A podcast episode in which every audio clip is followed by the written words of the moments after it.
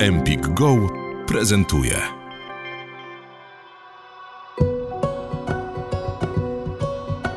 Zapraszam Was na podcast w poszukiwaniu pełni. Będziemy szukać tej pełni, pełni swojego życia poprzez nasze zmysły. Czyli razem z moimi rozmówcami będziemy uczyć się jeszcze mocniej i jeszcze prawdziwiej patrzeć naszymi oczami, słyszeć, dotykać, wąchać, smakować. Będziemy się też uczyć używać naszego szóstego zmysłu, czyli intuicji. Bardzo różni, bardzo wspaniali goście i gościnie siądą tutaj ze mną, e, żebyśmy się mogli wspólnie od siebie tego uczyć.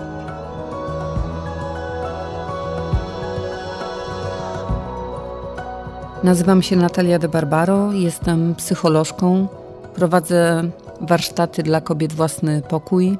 Jestem też autorką książki Czuła Przewodniczka. Co to znaczy wąchać życie? Co to znaczy doświadczać życia nosem, węchem, ale też co to znaczy być może węszyć? Mm. O tym dzisiaj, jak dać się prowadzić zmysłowi węchu, będę rozmawiała z Kają Domińską, która jest twórczynią zapachów i edukatorką zapachów, i ze Staszkiem Łubieńskim, który jest pisarzem i edukatorem przyrodniczym. Witam Was. Cześć. Dzień dobry. Dzisiaj, e, jak wyjeżdżałam z hotelu, to pomyślałam sobie, że może jakoś staranniej ubiorę na siebie jakiś zapach i wybrałam taki olejek, który ma podobne jakieś różne znaczenia. Nie wiem, czy w to wierzę, czy w to nie wierzę. A jednak czułam, że, że coś się wydarzy, że coś robię sobie, że coś może robię temu dniu za pomocą tego, że ten, a nie inny zapach na siebie nakładam. Kaja, co ja zrobiłam, e, nakładając taki, a nie inny zapach?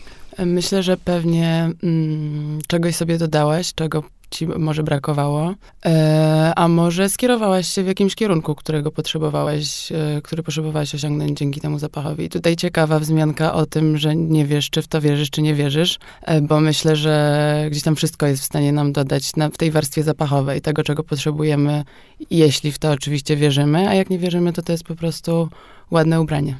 A przekonaj mnie. Nie. Proszę cię.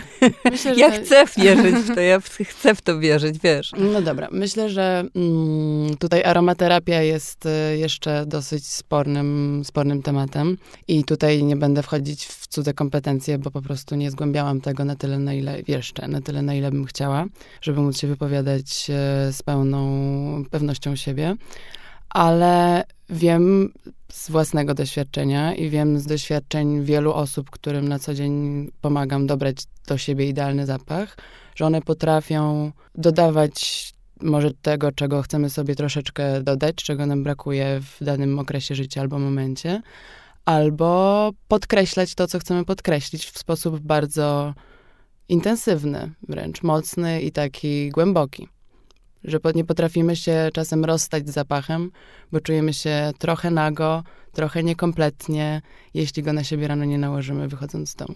Ty tak nie robisz, Staszek, co? Czy robisz? Wie, że z tym do... nakładaniem, świadomym nakładaniem No, zapachów. nie bardzo rzeczywiście.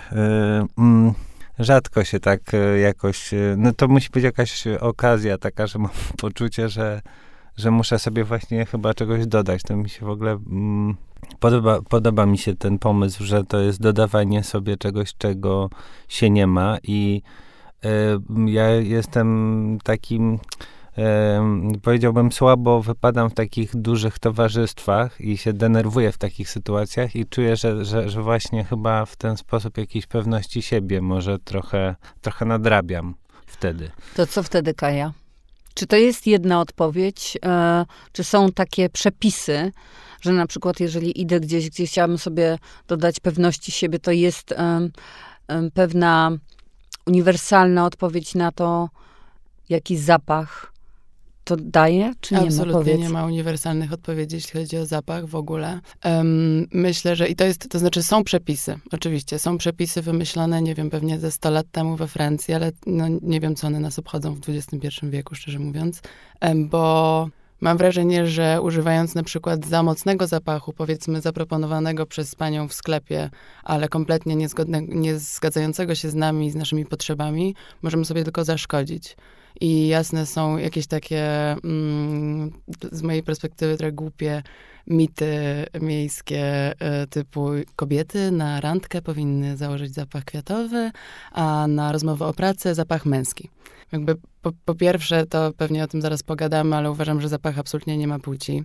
I tutaj można po prostu używać tego, czego się potrzebuje. I wspieram w swojej, w też w ogóle moja firma, w której jestem zatrudniona, ma 61, e, wspiera jakieś takie podejście bardzo indywidualne. Czyli jeśli mamy ochotę pachnieć miętą na wieczór, jeśli ona nam sprawia przyjemność i w czymś nam pomaga, w stylu odnalezienia się właśnie w większej grupie czy w bardziej formalnej sytuacji, to super. A jak mamy potrzebę na przykład powiedzmy, że ja, ja prywatnie osobiście jestem drobną dziewczyną, jestem jako taka, odbiera, jako taka odbierana bardzo często, a bardzo często potrzebuję być odbierana jako pewna siebie i, i konkretna. I może dlatego, nie jestem pewna, szczerze mówiąc, ale może dlatego kieruję się raczej w stronę męskich zapachów, takich tradycyjnie uznawanych za męskie. Y, pamiętam, że y, nie tak dawno temu w jakimś wywiadzie, chyba z aktorką, trafiłam na takie zdanie o arbitralnym podziale na zapachy męskie i żeńskie. I to było dość dla mnie wstrząsające, dlatego że nie wiem, jak się sama sobie wysmyknęłam, ale już mając zawieszone, czy właściwie uchylone te wszystkie podziały na męskie i żeńskie, z jakiegoś powodu ten podział na zapachy męskie i żeńskie ciągle we mnie, ciągle we mnie tkwił. I było dla mnie zupełnie odkrywcze, że, e, że przecież to jest kompletnie Chociaż potem mi się przypomniało, że jak byłam może dwudziestoletnią kobietą, to strasznie mi się spodobał jakiś taki męski, tak zwany męski zapach balansjagi i że go nosiłam na sobie. Potem nie mogłam już go odnaleźć. Bardzo bym chciała. Ale potem zapomniałam o tym. Rzeczywiście jak, jak chodziłam po perfumeriach, co, co, co, co lubiłam i ciągle jeszcze czasem lubię robić, to podchodziłam tak jakby no, do jednych półek, a do drugich nie.